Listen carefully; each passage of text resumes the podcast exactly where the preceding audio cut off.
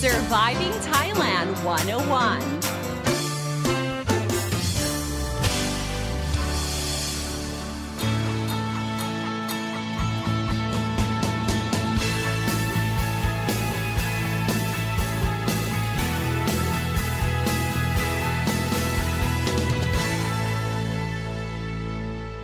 Hey guys, thank you for tuning in to Surviving Thailand 101. I'm your host, Fido Sydney, here to break down helpful tips and advice so travelers and expats can have a fantastic time here in Thailand and avoid common cultural faux pas.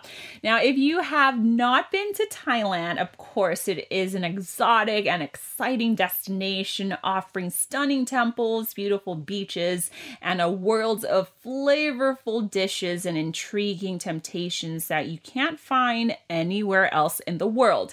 Equally unique and intriguing in Thailand that you might find fascinating are its people. And I'm sure some of you who've been living here for a while or you've been traveling around here have picked up some of the Thai oddities that may make sense in the context of Thai culture, while some are just too strange to wrap your head around it. But have no fear, ladies and gentlemen. I'm here to break down some of the strange habits of Thai people and offer an explanation if I can, okay? Well, some may clash with Western cultures and norms immensely, but hey, that's what makes us who we are. So, number one, our obsession with white skin color. Now, if you're out and about in Thailand, besides our obsession with wearing the face masks religiously ever since the PM 2.5 crisis and now the COVID 19, look around and you'll see Thai people are using their umbrellas, okay, on a perfectly hot sunny day, or they're wearing long sleeves or a jacket to cover their arms.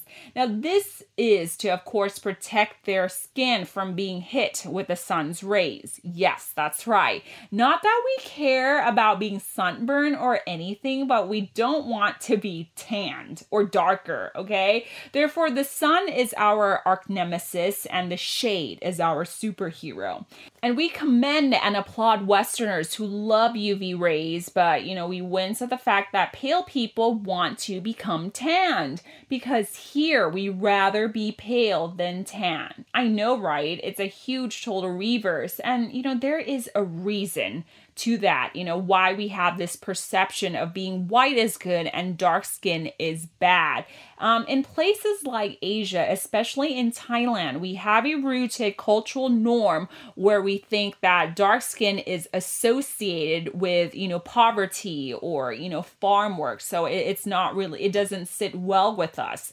And being fair skinned, on the other hand, is associated with living a comfortable life because, you know, you're not in the sun, you're not doing work outside. So skin, in a way, it represents social class class. And if you, you know, notice the Thai soap dramas on TVs or the lakorn, the main lovers on screen, they have fair skin. You would not come across a tan actor or actress having a starring role because they're usually reserved for minor roles or playing the villains or a comedic role okay? And although we've seen um, more inclusivity in the entertainment industry over the past few years for tan skin celebrities, but the general preference is fair skin is better. Okay. And this is why you've seen a lot of whitening creams. I mean, you know, you see it everywhere. Yes, there are plenty of skincare brands that advertise how it helps making your skin whiter, lighter, or brighter. Okay. It's it's our preference. And it's also not surprising to see that when you go to the beaches, Thai people will go to the beach with their clothes on. They would not wear swimming clothes or uh, swimming suits, uh, bikini, very, very rare. Okay. That's how we roll.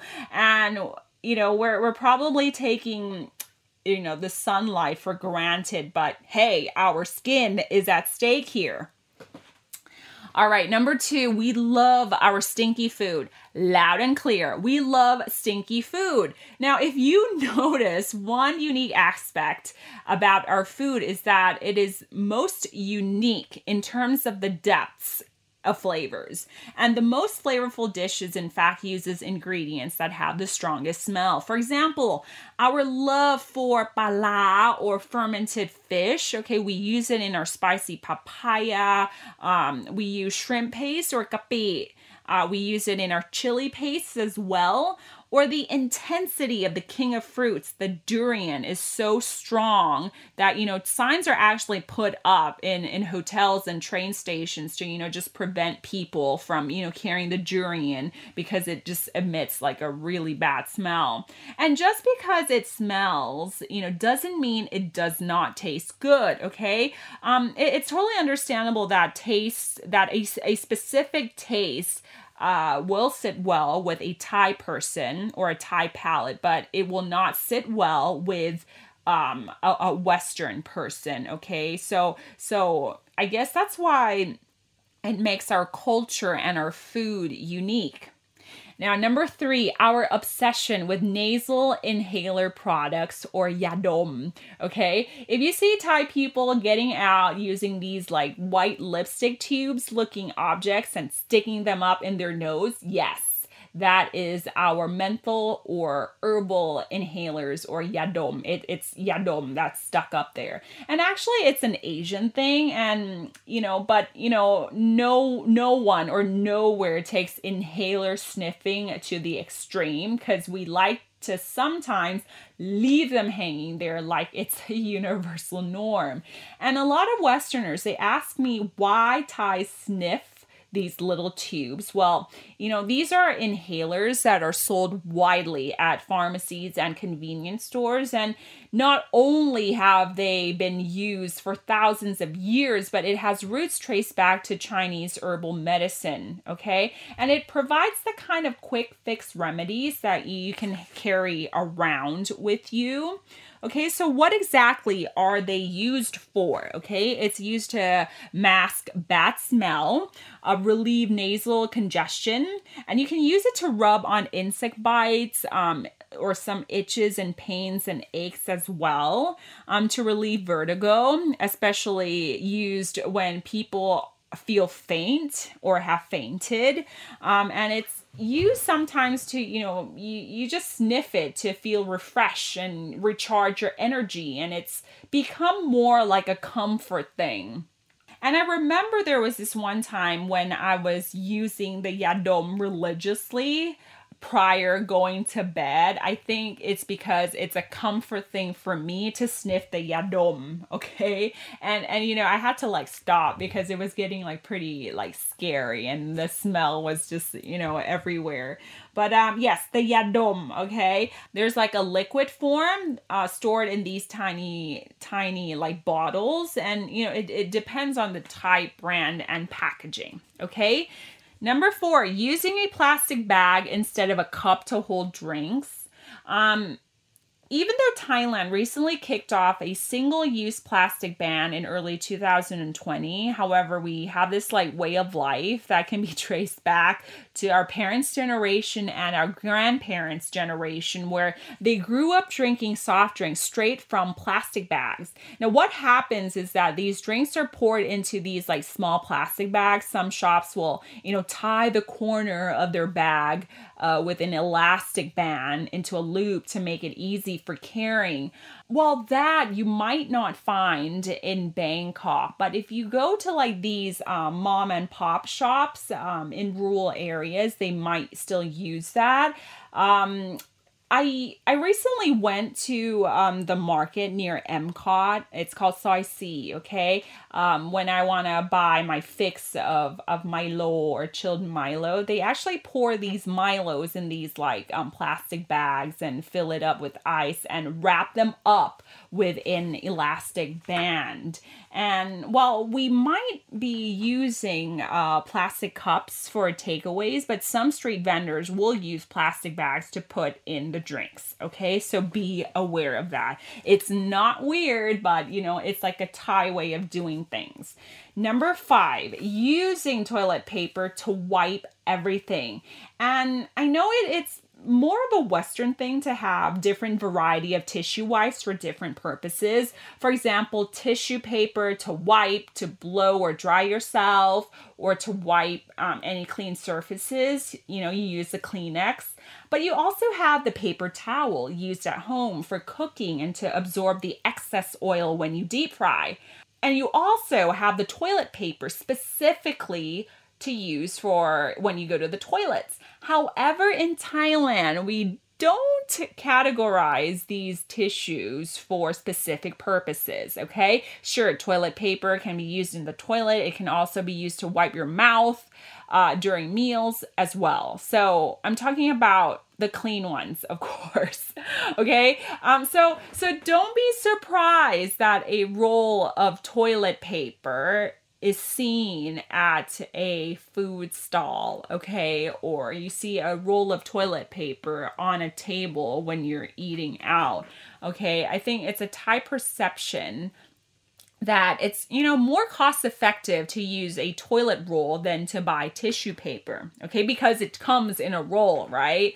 And especially if you're like um if if if Thai people are operating a food stall or a street food cart, it's very, very common to see a toilet roll um, being used as a Kleenex or a tissue. Um, it's also very common if you go to a Thai local restaurant that they will provide you with these like thin pink tissues it's it's very thin and you know if you're accustomed to using something like a kleenex then you know make sure you buy these um, on the go tissue packs, okay, when you're out and about in Thailand. Number six, we take superstition to the next level. Yes, we have our age old beliefs, old wives' tales that have been passed on from generation to generation. And usually our belief is a mix of Buddhism, philosophy, and animism. And one belief that we have is that our dwelling place has a spirit that looks after us to keep us safe and protect our home from danger. And in Thai, we call them Jiao Ti. So it is not surprising if you've seen these like small house like structures raised on a pillar that's made from wood or sometimes colorful concrete. It's called San Papum. Okay, they're actually homes for the spirits, and you will see Thai people offer them food, drinks, um, flower garlands, and light some incense sticks as offerings to appease and thank them for making the area or the house safe. And for my house, we have two spirit house. One is the uh, stupa residence for spirits who protect our home, and another one, it's a wooden like structure. It's for the former occupants of the land where we believe that their spirits still hang around the area. So we do have a wooden, a Thai wooden style home for them as well. So we believe that um, the spirit house or our san papum or our Ti, you know, they help protect the house and its inhabitants and it keeps us safe from harm. Okay, number seven, visiting fortune tellers. Okay, we do take our fortune telling very seriously. We don't do crystal ball readings like the West and have this gypsy looking woman doing our readings from tarot cards. Um, but you know, fortune tellers in Thailand, they, you know, look like your average Jane or Joe, okay? And it's a very lucrative service, okay? So it would be not surprising to find people of all ages seeking a fortune teller. Okay. And Thais will go to a fortune teller to predict the outcome of an impending decision or get advice for almost everything. Okay, so so for example, if you're single and you haven't gotten married or found someone yet, it's not surprising that you would go see a fortune teller or du duang, okay? For for that purpose or business people before they make investments okay? They will seek a fortune teller for an auspicious day for their business launch. In the same way that a lot of Thais they do seek fortune tellers to determine their auspicious day to get married or to give birth or what kind of letters in the thai alphabet to use to call their newborn Okay, so this is something that that we love to do. And we do even have fortune tellers who are celebrities who are out there and they make tremendous money appearing on TV shows and, you know, organizing these like temple tours to increase one's wealth and, and prosperity. So we do have a lot of that as well. And some people use their readings as a guide in life and to avoid pitfalls. I've actually known some that, you know, they, that they would beat themselves after hearing things that they don't want to hear. Okay. Um, like for me, I remember that I went to a fortune teller for 99 baht back in uh, university and um, we we went to well my friend and I we went to get a reading from a psychic that used our birthday date and time of birth okay, to determine our future. I don't really remember what went down, but you know, it's still a fun experience. Okay, so here we go, you guys. Some of the bizarre Thai habits that we do. And with that, thank you so much for listening. This is Surviving Thailand 101. Hope you enjoyed this episode. But for now, stay safe and healthy and have a wonderful day. I'm Don Sneaker at the app. Himon Pon. Sawadee ka.